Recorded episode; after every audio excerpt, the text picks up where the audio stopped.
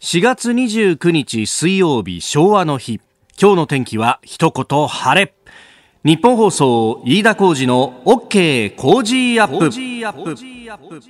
朝6時を過ぎました。おはようございます。日本放送アナウンサーの飯田浩二です。おはようございます。日本放送アナウンサーの新業一華です。日本放送飯田浩二の OK 工事アップ。この後8時まで生放送です。いいお天気ですね。いいお天気ですね今日は22度まで上がるね、はい、東京都心は22度まで上がるということで、一昨日昨日と大気の状態不安定で、たまにちょっと雨がざっと降ったりすることもありましたけれども。そうそう、夕方ぐらいにね、雨降ったりなんかしてました。ありましたよね。今日はもう安定して晴れる見込みになっています。うん。とはいえ、ステイホーム週間と。はいいうことでございます。まあね、ゴールデンウィーク、まあ、実質今日から始まるっていうね、ことなんかもあって、そしてずっといいお天気なんで、ね、本当だったらウキウキモードでもあるんですけれども、うん、まあここはちょっと自重しながら、そうですね。まあね、えー、周りを散歩するぐらいだったらとか、うんうん、ね、えー、ちょっと人と人との間を空けてと。はい。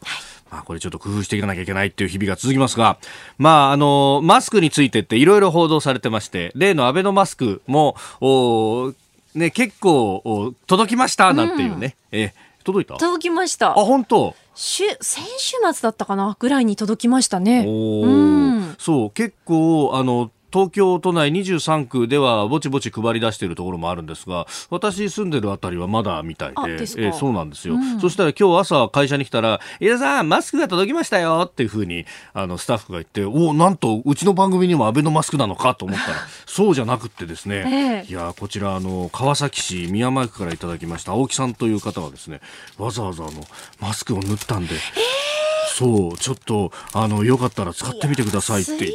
いや気遣いいただいて本当にありがとうございます、えー、この方はですね、えー先日マスクが底をついてどうしようとおっしゃってましたんで役に立てばと思いまして作りました。ありがとうございます。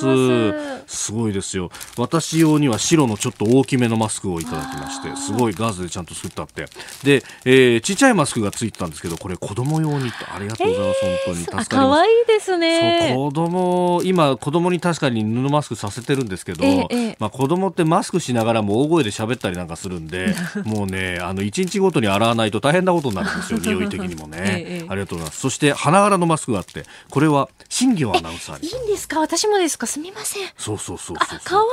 い花柄の。あ、ね、立体マスクなんですね。立体マスクを作るのは結構大変だって言うよね。そうですね。しかもこれちゃんと縫い込んであるじゃない。しかもさ、ガーゼが中に入ってるっていうさ、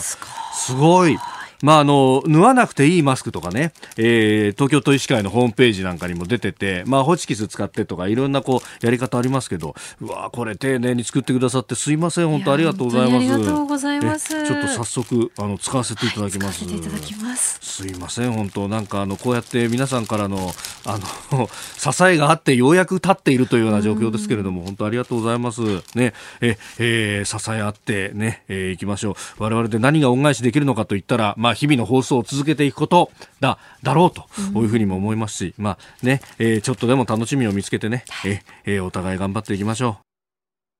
さあ最新ニュースピックアップいたします。スタジオ長官各紙が入ってまいりました、まあ、相変わらずコロナウイルスについてですが特集記事なども含めて一面はまあバラバラという感じです。朝日新聞はコロナ危機疑心デマ増幅という特集記事、まあ、あのデマがどうやって広がっていくのかというあたりそしてそれにまあ個人のお店であるとかが、えー、どんな影響を受けるかというところを追跡した記事になっています、えー、読売新聞は学校の夏休み短縮半数ということで今あの学校休業が続いてますけれども、まあ、その分の授業の時間の確保をしなきゃなんないというところで夏休みを短くすると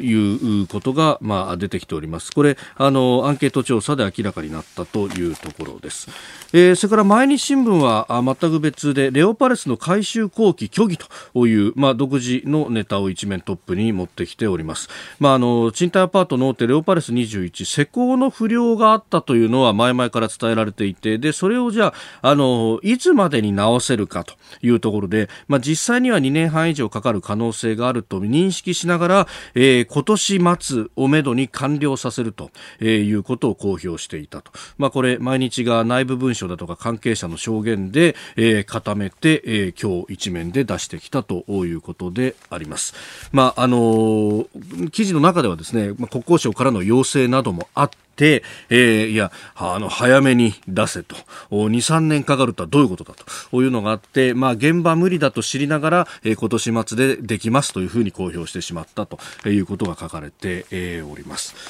えーまあ、この辺、まあ、あの世の中の空気なども忖度しつつこういうことになったんだということが書かれてますね。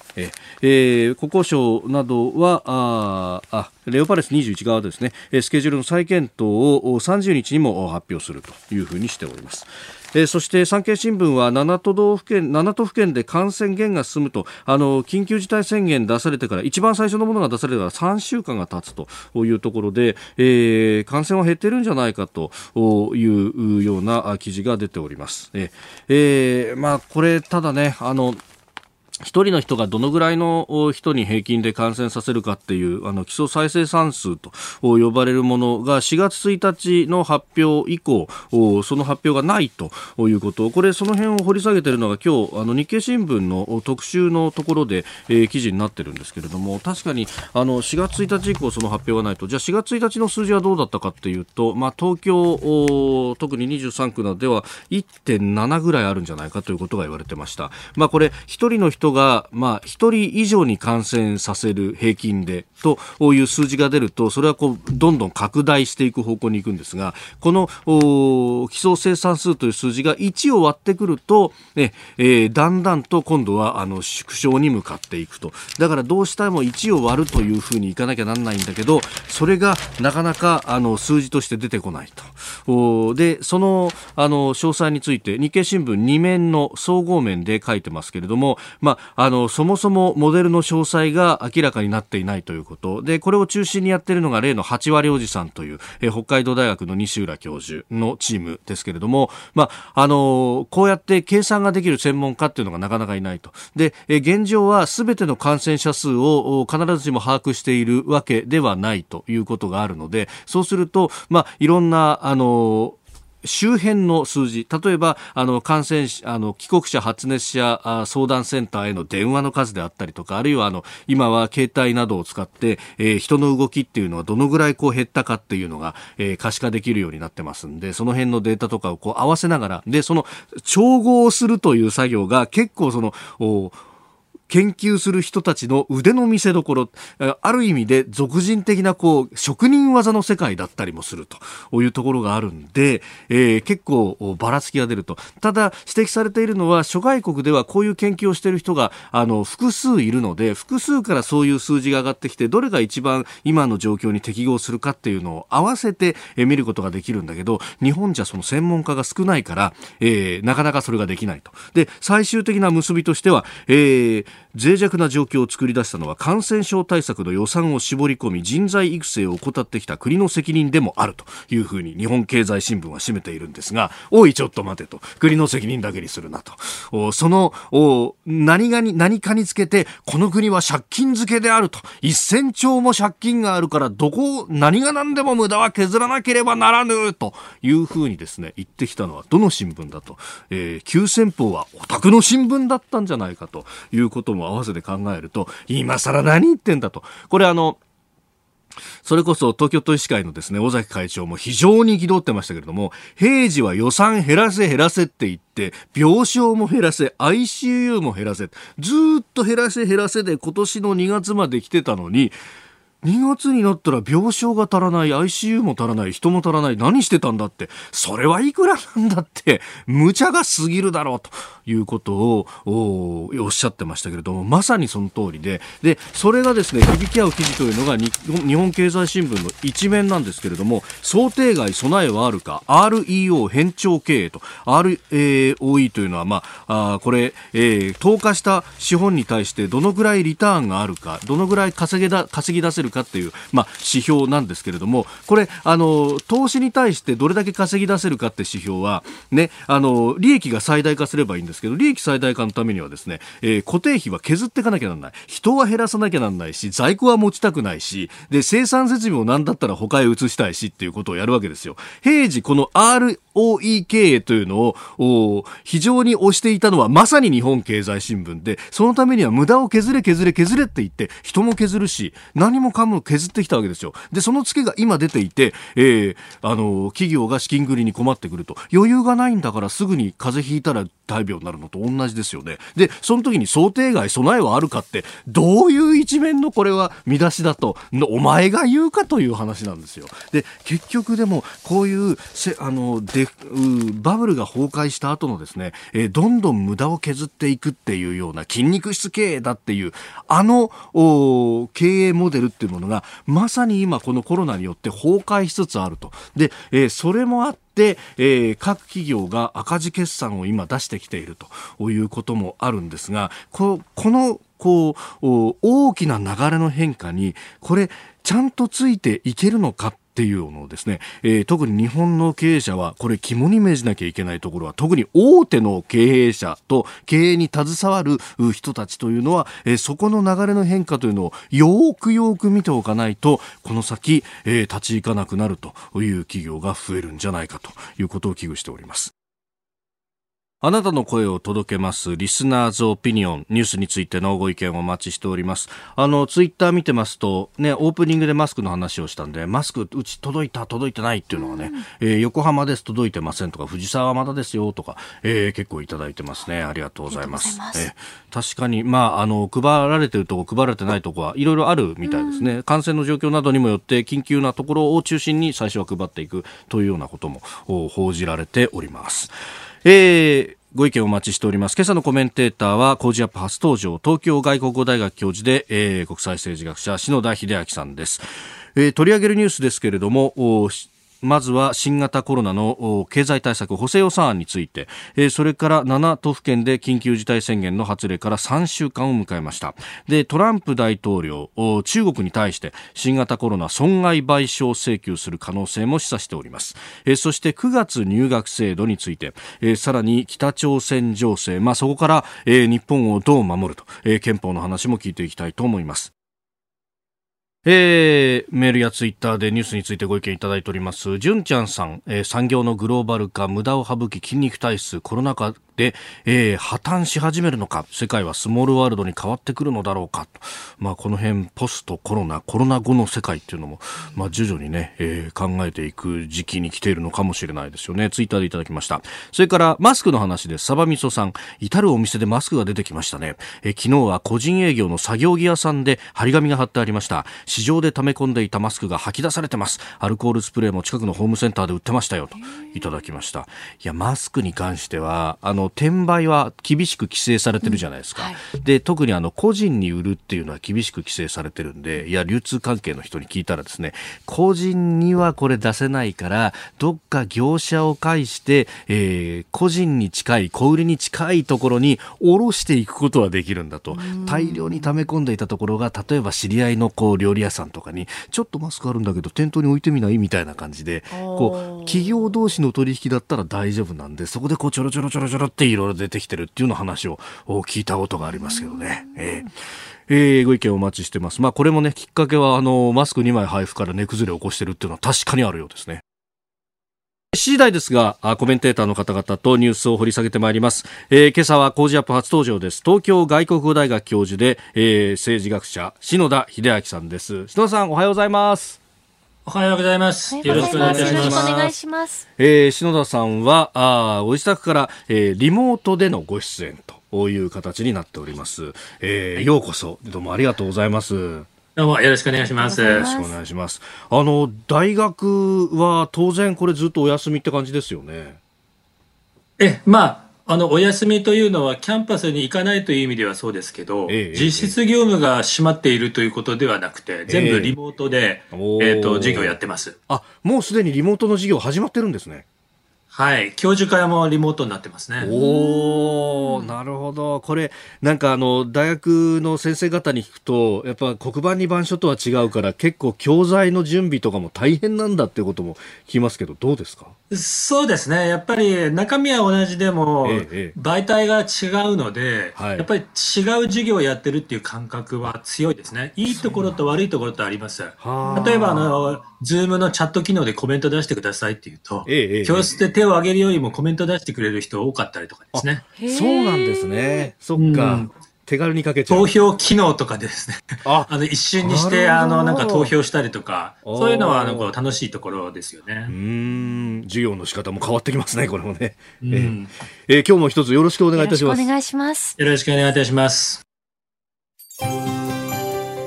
ここで、ポッドキャスト YouTube をお聞きのあなたにお知らせです。ラジオの日本放送飯田浩司の OK コージーアップではお聞きのあなたからのニュースや番組についてのご意見そして新型コロナウイルスについてお仕事への影響生活の変化政府の対応へのご意見などぜひメールやツイッターでお寄せください。番組で紹介いたします。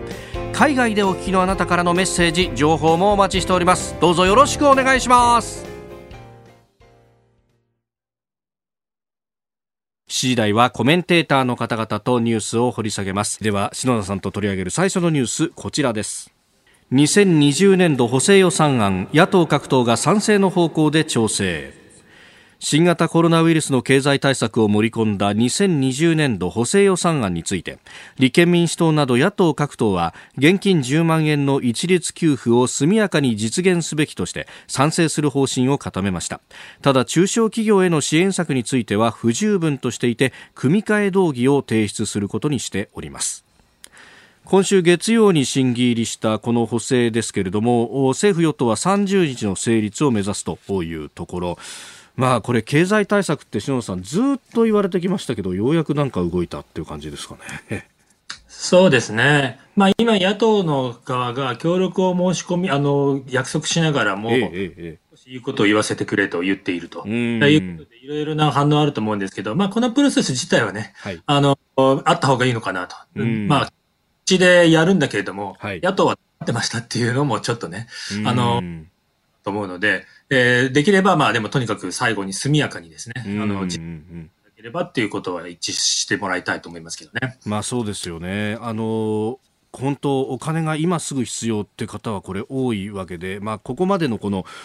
ブレーキの踏み方というか、経済をここまで止めるっていうこと、まあ、結構これに関してってなかなかこう是非があんまり議論されないまま、えー、ここまで来てる感じもありますけれども、実際やってみるといろんなところに影響が出るってことを、なんかみんな肌身で感じた覚えありますね。うんまあ、とにかく初めての経験、わからないウイルス対策という、はい般論に加えて、えー、まあ、少し目的が定まってないところがあるのも、まあ、否めないかなと。でこれの生というよりもこういう不透明な状況の中で生まれていると思うんですけれども、よく命対経済っていうね、構図がされることありますけど、はい、予算編成の面では、救済策と経済振興、はい、この二つが、はい、まあ、年度、会計年度が変わったりしているようなところのタイミングもありましてね、はい、一緒に行わなければいけない。でこれも、まあ、誰かが、あの、サボってるからということではなく、まあ、ある程度総合的に一緒に視野に入れなければいけないものの、うん。やってると、こんがらがってきてはい、あの、とにかく、あの、焦点もぼやけて見えてくるっていうところを、うん、まあ、どう整理していくのかなっていうのが大枠の問題かなと思いますね。うん、まあ、この補正予算を見ると、確かにその当座の、こう、手当というところで、10万円の給付だったりとか、中小企業向けの持続化給付金であったりとかっていうのは出てきますけど、一方でその、まあ、GoTo キャンペーンみたいな、今人を動かしたいのかっていうのまで一緒になっちゃってるっていうのはちょっと整合取れないようにも見えますもんね。まあ、あの、本当に全てを同時に行うわけではないので、ええ、あくまで予算を今組むっていうことなんでしょうけど、うんうん、じゃあどういう、あの、計画でどういう順番でやるのかっていうのを言ってみろって言われると、そこから先はまあ正直、様子を見させてくださいっていうことなので、うん、まあ、あの、なかなか大変な状況ですよね。うん、まあ、その辺のこの、こう、様子を見させてくれとしか言えない、まだ出口戦略までこれは、まあ、行き着かないというか、予測で話しちゃいけないっていうところがやっぱ政府側にもあるんですかね。うん、本来予算というものはきっちりしていればきっちりしているほど素晴らしいということ、えーえー、この状況の中で、妙にきっちりさせても、やがてあの破綻するっていうことはありますんで、その塩梅っていうのは、平時とはまさに違う塩梅が求められる。えここは、あのー、不用意に変なことを言って妨害するのも良くないですけど、はい、じゃあ、わかんでもゆるゆるならいいのかっていうことでもないので、っていうのは、はい、国民にもきっちり説明していきながら、えー、あの、見定めていく作業は、それはやっぱり大変だなと思います。うんまあ、確かにこう足元で今日感染者が何人出たとかそういう話がもう怒涛のように押し寄せると こう全体をこう俯瞰で見てこの先どうなるっていうのまでなんか最近は議論が行き着いてない感じがありますもんね。ちょっとね、現在まだあの1日あたりの新規感染者数で一喜一憂、はい、なんか場合には、月曜日を毎週少なくするのなんとかしろとかですね、うん、そんなこと言っても、はい、保健所土日、今さ、ただでさえ大変なのに、うん、とにかくもっと働けって言われてもっていうような、うん、あの、混乱した状態ですよね。なんか一週間先も誰も見ていないみたいな。えー、そういう状況の中で、はい、少なくとも1年後見てくださいっていう作業、うん、これは政治家ですから、絶対やってもらわないと困るんですけど、うん、簡単ではないなっていうのは、もちろん、我々も理解しないといけないってことでしょうけどね。はいまあ、そのあたりの、まあ、あ今どうする、そして先のというような、えー、話も今日は解説いただこうと思っております。えー、まずは2020年度補正予算案についてでした。おはようニュースネットワーク取り上げるニュースはこちらです。7都府県への緊急事態宣言発令から3週間。新型コロナウイルスの感染拡大を防止するため政府が7つの都府県に緊急事態宣言を発令してから昨日で3週間となりました。西村経済再生担当大臣は記者会見で今週中に政府の専門家会議を開き延長や解除の判断に向けた目安を示してもらう考えを明らかにしました。まあ、一番最初の緊急事態宣言、これが出されてから3週間ということになったわけです。まあ、16日には全国に拡大されていて、そこからも2週間、この、まあ、世の中変わってきてるなという感じですが、篠野さん、どうご覧になってますか？うん、まず一つ世の中変わってきたなっていう感想もあの、うん、にますと、本当に変わってますよね。ねえー、1、2か月前、常識ではなかったような街の雰囲気が、だんだん日常風景になっているっていうことは、非常に私も感じますね。うんなんか、こう、やってるお店に対してもけしからんというような、えー、世の中の雰囲気が出てきたりとか、なんか、ちょっと、お人々の目が険しくなってきてるよなっていうような感じもありますよね。まあ、殺伐としてますよね。ただ、まあ、緊急事態宣言の中だ、なのでね。はいまあ、殺伐としているのも誰が悪いというよりは、はい、まあ、要するにそういう緊急の雰囲気っていうのはこういうものなのかなっていうのが、まあ、悪とした印象とい。うことなんですけれども、これはあの日本だけではなくて、諸外国、い。ろいろなレベルで、あれが本当のロックダウン、日本のは全然違うとかですね、はい、いろいろとあの言い方はあり、まあ、別の観点する言い方とか程度の問題だと思うんですけど、まあ、諸国が同じ共通の敵に向かって、自国の状況に応じたいろんな対応をしている。その中で、何らかの、あの人の接触を制限したりする措置っていうのはほとんどの国が取っている。えその中で、その措置をどうやって段階的に緩和していくのかということについては、現在、すべての国が苦悩しているっていうことなんだと思うんですね。え日本は日本なりのやり方をしましたけれども、あるいはした上に、日本なりの段階的な解除のやり方っていうのを、まあ、当然苦悩する。まあ、よく言われますけど、始めるときよりも、終わりにするときの方が難しい。なぜかっていうと、ちょっと頑張って明日ウイルス全部なくしちゃおうかって思っても、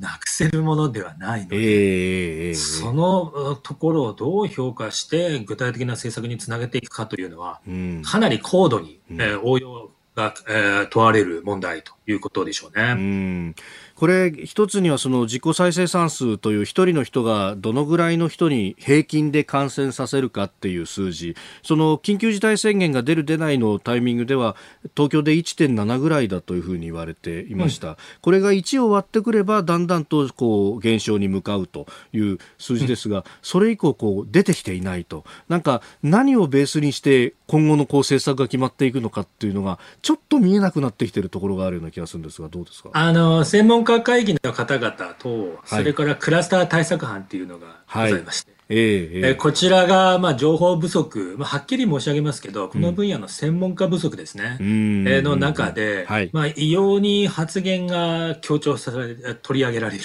はい。えー、という現象が起こっている中で、えー、まあ、あの、分析を淡々と表現できないという状況に陥っているというのは言えるのかと思いますね。えー、なので、なんか一言言うと、はい、専門家のながこう言ったバーンと出るとかですね。はい。今度逆に、ちょっと、あの、操作的に言ってらっしゃるのかなっていうことをなさっている研究者の方もいらっしゃるので、はい。そこはやっぱりちょっとじっくり見ていくと、まあいろんな意味で、えー、不透明感や疑心暗鬼が生まれるような仕組みになっていると、えー、いうのは、まあ、非常に得意な状況ですが、はい、まあ、あの本当に得意な状況なんでね、えー、そういうことだなっていう理解なんでしょうけれども。まあ、その感染症蔓延させない疫学の専門家からすれば当然誰一人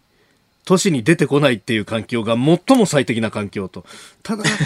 それをやってしまうと経済が完全に死んでしまうということにもなる。その辺のさじ加減ですよね、ね結局は。あの、誰もで、数理モデルの計算上は、はい、単純に計算式で、えええ人間があの接触して移す、移さないっていうのをやっていけばいいんですけど、うんうん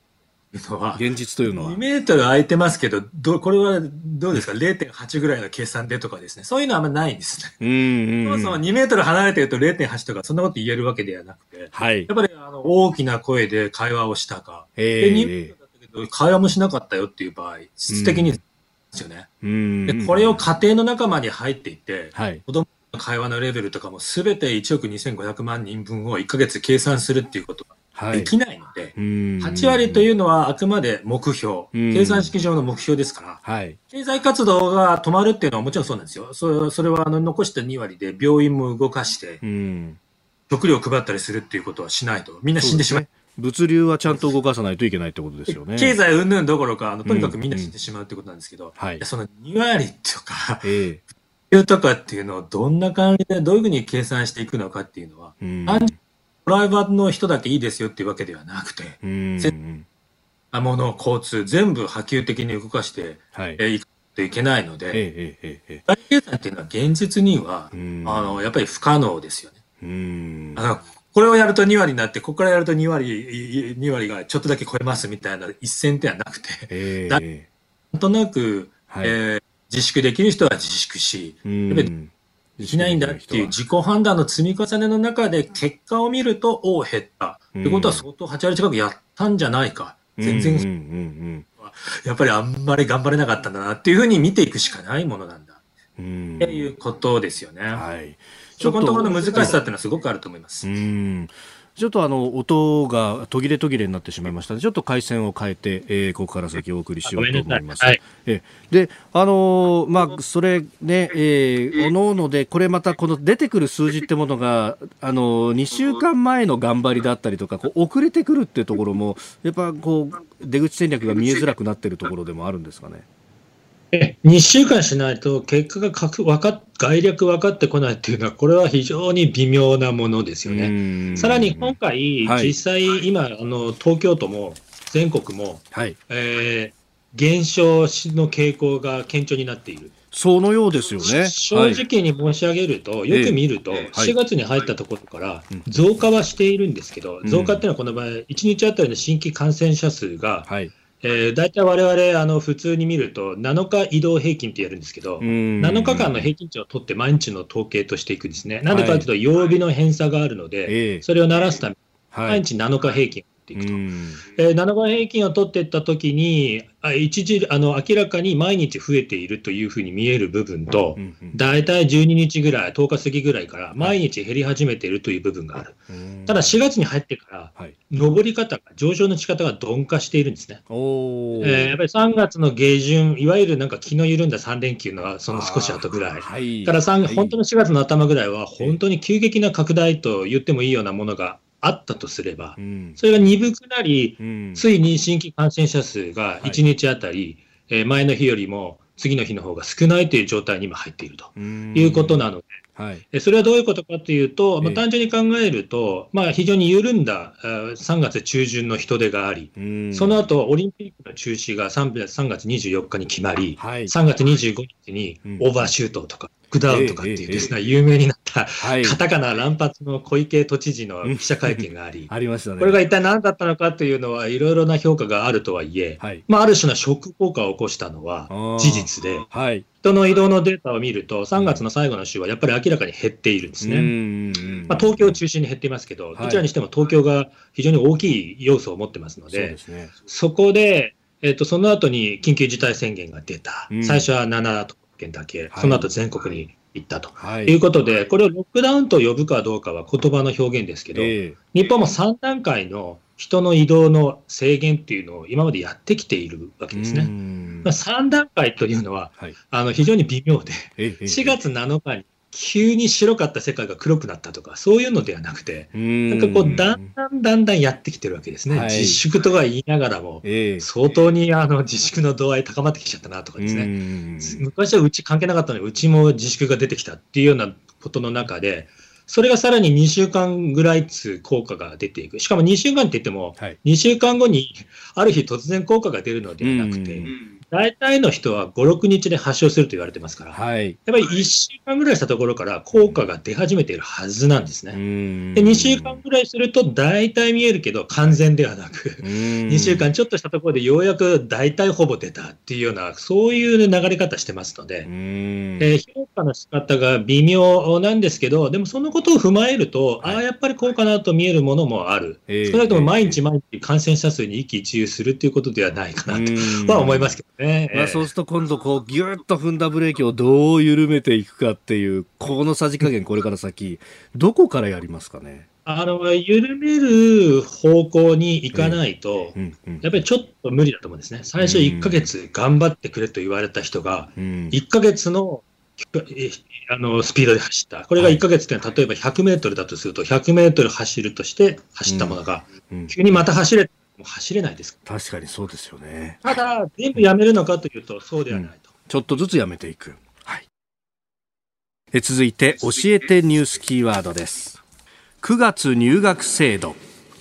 全国17の県の知事で作る政策提言グループは昨日子どもたちの学習機会を確保するため学校の入学時期を9月にずらすことなどを含めた緊急宣言をまとめました。萩生田文部科学大臣は社会全体で共有できるか課題があるという認識を示しております。日本創生のための将来世代応援知事同盟というところ。昨日緊急のウェブ会議を行ってそこで、えー、こういったことの提言をまとめたということです。あの篠さん大学ごめんなさい。大学の現場で教えていらっしゃいますが9月入学っていうのはどうですか？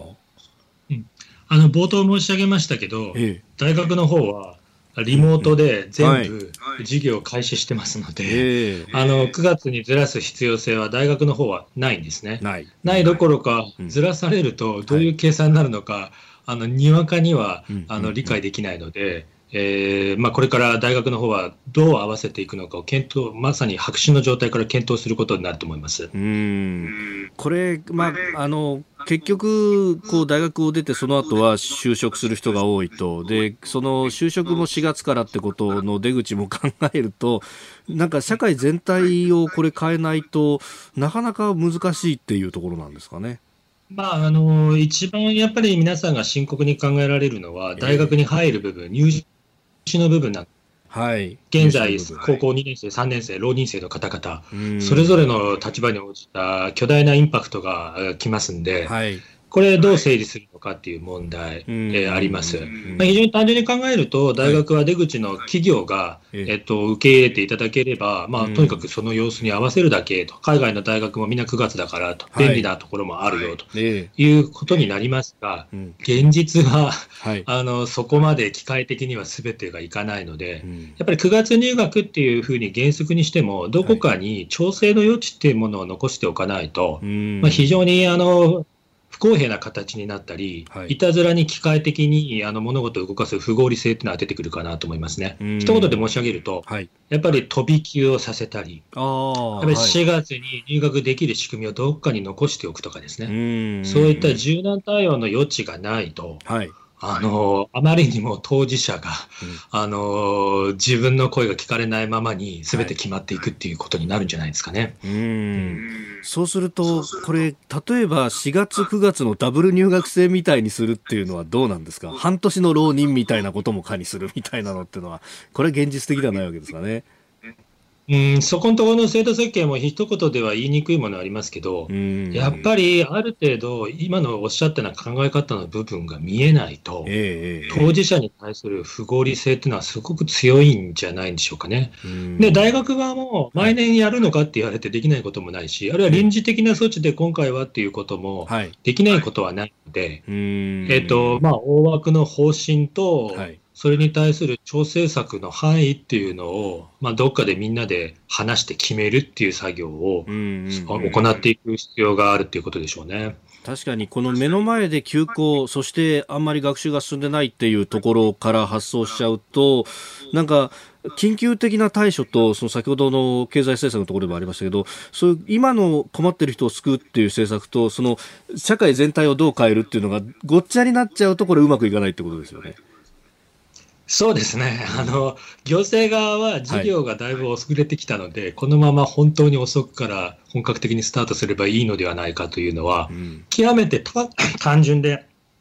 あるいは合理的な発想だと思うんですね。はいただ、例えば浪人している人が、1年間なんとか頑張って浪人しようとした人が、まさにゴールが先に行ってしまって、はい、いろいろな経済的な事情も関わってくるでしょうし、学校そもそも僕には関係がなかった、はい、あというような人が、あの、本来であればこういう計算だったのにというようなこと、現役生の方も、やっぱり、あの、授業やってなくても、真面目な人は、それを前提に非常に今、自宅で頑張ってたりすると思うんですね。えー、そのあたりの,、まあ、かんあの人たちを、それぞれいいところを全部伸ばしてくださいというような、うん、あの落としどころが理想なんですけど、まあ、それは今、抽象的に言いましたけどね、うん、やっぱり一律にとにかく変わったんだから文句言うなっていう、はい、そういう言い方ではない配慮っていうのをどこまでしてあげられるのかっていうのは、すごく重要なポイントになるかなと思いますね。うんまあ、一方でこの教え方、これコロナが終わった後も、このリモートの形でできるんだったら教育の機会が広がるんじゃないかっていう指摘もありますが、どうですかね？会社の場面では、ハンコはね、はい、いらない場面、この機会なくしたら本当にいいんじゃないかと。えー、それでもなかなかなくならないという話ですが、大学でもあるでしょうね。はい、やっぱり、えー、の交通費毎日何千もかけて来ている学生にとっては、はい、自宅で授業を受けれる。えー、ひょっとしたら、先生との距離というのも、まあ、私からしてみてもですね、あの実は1対1で喋りかけるような感じで喋れているというのは、少し親近感が湧くところあるんですね。200人に対して、なんか大きな声で喋ってるんじゃない、はい、さっき申し上げたように、ええ、いや、200人の前コメントできないですっていう人も、チャットならとかっていうのもあるんですよね。なので、そこのところを実はうまく生かして今後行くチャンスにできるかっていうのは、まあ、また難しいけど、考えなきゃいけないところですね。えー、9月入学制度今日のキーワードでしたさあ、メールやツイッターいろいろいただいてます。あの、オンライン授業について今もお話しいただきましたけれども、え市川市、千葉県市川市ですね、え49歳、優しい三兄弟の母さんからいただきました。大学2年生の我が息子、宇都宮にキャンパスがある大学に通って、去年から一人暮らしをしてます。4月半ばからオンライン授業を受けてるそうですが、集中力が続かないとぼやいていました。自宅で一人人の目を気にすることなく学習するのはよっぽどの意志を強く持たないと吸収できないんだろうなとも思います。オンライン授業なら実家で受けることもできるしわざわざ宇都宮に移住することもなかったんじゃないかと思ってしまいますが今は帰ってくることもできず家族はただ頑張れと祈ることしかできません。この集中力問題っていうのはテレワークでやってる、ね、サラリーマンの方々もそうなんですけどなんか家にいると誘惑多いんですよね。うん。そのなんか誘惑もうまくご自身でマネジメントしておいてくださいっていうふうにやっていくってことなんでしょうね。なんかこれ、オンライン授業っていうのはね。ねなんか学生さんもそうですけど、より個人が自分を律するみたいなところが求められるんですかね。そういうことでしょうね。なんかそれってでもこの先を戦う武器にはなるっていう気もしますが。まあ、社会に出ると、やっぱりそういう部分ってのはどどうせありますんで、えわれわれもなんか出席をするとか、授業中の態度とかを少し気にする度合いを減らしてってことになりますね。なるほど。はい。続いて、えー、ここだけニューススクープアップです。この時間、最後のニュースをスクープアップ姿を見せない北朝鮮、金正恩委員長、新型コロナを懸念か。韓国のキム・ヨンチョル統一相は昨日健康不安説がある北朝鮮の金正恩委員長について太陽節に姿を見せなかったのは病気が原因ではなく新型コロナウイルスに感染することを懸念したからではないかとの見解を示しました。韓国政府は北朝鮮で異常な動きは見られないとして慎重な対応を呼びかけております。まあ、アメリカ CNN の報道で先週、心臓の手術を受けて、その後の予後があまり良くないという報道が出たりとか、まあ、異常な動きは見られないと韓国言いますけど、その前もミサイルをガンガン撃ってきたりとかもしている。まあ、これ、ね、まもなく憲法記念日迎えますけれども、これ、日本だって一言じゃなく、どう守るって話は、これ、篠野さんしなきゃいけないってことですよね。まあ、当然そうですね。うん今、非常に不確定な情報が北朝鮮をめぐって、各世界をいろいろな方面で駆け巡っておりまして、はい、まあ、専門家でも確証はできない、もともととにかく秘密主義の国ですから、えーえー、ただ、これだけ情報が流れてくるので、はいある種の動揺があるなっていう雰囲気は高いですよね。そしてそれが、まあ、金正恩氏の健康状態に関わっている。もともと健康状態が悪かったところにコロナが来ているので、結局、どっちがどれぐらいなんだっていうのもわからないんですが、はい、どうも不安を抱えた状態にあるなということがわかる、えー、推察される。そこで、まあ、突拍子もない政策を出してくる可能性というのが、まあ、ひょっとしたらあるかもしれない。まあ、我々としては、これもコロナの話と似てますけどね、はい、不確定要素を受け止めた上で、うん、まあ、想定しうる、少なくとも想定されるオプションに対する対応策っていうのは、日頃から考えておかないといけないと。いうことですね。うん、うんまあ、これ、どうしても、まあ、コロナ一色になってしまうと、この周りの動きであるとかっていうのがなかなか報道もされないし、ちょっと考えるのがこう億になっちゃうというようなこともあるんですが、一方で、じゃあこれ具体的にこう日本をじゃ守る北朝鮮からミサイルが飛んでくるなりがあるときに当然アメリカとの連携とかっていうことにもなるんですが憲法9条の問題とも避けて通れないと、でそこであの去年の夏に篠野さん新潮新書から憲法学の病という本を出されていて、えー、憲法が悪いんじゃなくて憲法学者あるいは憲法学の通説ってものがこう足を引っ張ってるんだというあたりを解説かなり詳しくされてましたけれどもこれ国際法の流れで読む日本国憲法って全く違う表情なんですね。そうですね、うん、あのまあ、私が言いたかったのは、はい、GHQ が憲法の草案を書いたときには、え。国連憲章ができて、うん、まあ、正直、自国のアメリカ合衆国がどうなっているのかということを相当に念頭に置いて日本国憲法を書いた。はいその英語の基礎文を誰かがまあ日本語にして、えー、その後日本人なりのなんかこう昔からの大日本帝国憲法時代の解釈などの中で文言を独自の形で解釈していった。まあ、正直、よく GHK が言ってることが分からなかったのでっていう部分もあったってことですね。なので、まあ、本来 GHK が意図していない部分も含めて憲法が解釈されて運用してきている。で、今となっては、まあ、確かにひょっとしたら篠谷先生の言ってる通りなのかもしれないけど、70年以上やってきちゃったわけだし、みたいなですね。そんなような感じの雰囲気っていう中で、はいまあ、何が正しく悪いのか、どこまで議論するのかは見えない中で閉塞感が漂っている、はい、このままこの状態で危機の対応ができるのかというのは、まあ、大きな問題ですよね。うん。あの国連憲章で自衛権は否定していないとか、なんかこう、こう、ポイントポイントでの話っていうのは出てくるんですけど、こう、それを一貫してつなげる、そもそも戦争放棄って言うけど、侵略の戦争ってものは、世界各国がすでに放棄をしてるようなもんなんだと。あの、戦争は国際法上違法になってるしねっていう、なんか、その辺の、こう、戦争ってものがどういうもんなんだっていう理解とかっていうのが、あの、バラバラに日本と世界がバラバラになってしまっているっていうこれはこと、まあ、そうですね、うん、戦争放棄っていうものは、むしろ日本国憲法よりも国際法の方で先にやっていること、うん、国連、うん、国際連盟の、はい、えー、規定と、それから不戦条約というので、はい、えー、第二次世界大戦前に国際法化した、えー、むしろ日本人以外の人は、日本がそれを破ったっていう理解なので、今度は国内憲法にも同じようなものを入れてほしいっていうのが、まあ、GHQ の狙いですよね。えー、それについてあの日本の憲法学者はあの戦争放棄だから自衛戦争も放棄するので自衛権も行使できないっていうことなんですけど、はい。えー、本来の言葉遣いでは、えー、自衛権というのは戦争してきた悪いやつに対抗して、えー悪くない人を守るための権利なので、はい、それをわざと自衛戦争と言い換えた上で、自衛戦争だから戦争と一緒なので戦争禁止だっていうふうに言っていくっていうのは、かなり意地の悪いですね、解釈なんですが、はい、まあ、あのそういうふうにや解釈してきちゃったっていう事実が、まあ、あるんで、ん。どうしようかってことにはなりますね。うん、その辺だからあの他の国が日本をこう侵略してきたときに我々も我が方もこう武力を使う。外形上で見れば武力を使うという意味では一緒だからこれが戦争だっていうふうに言いがち言ってしまうのが憲法学なんだけど実際の中身は全く違う俺たち守ろうとしてるんだからっていう自衛の部分というのは違う概念というふうにこれ見なきゃいけない、ね、そうですね。国際社会を全体で見るっていう視点がやっぱりちょっと日本は歴史もあって、はい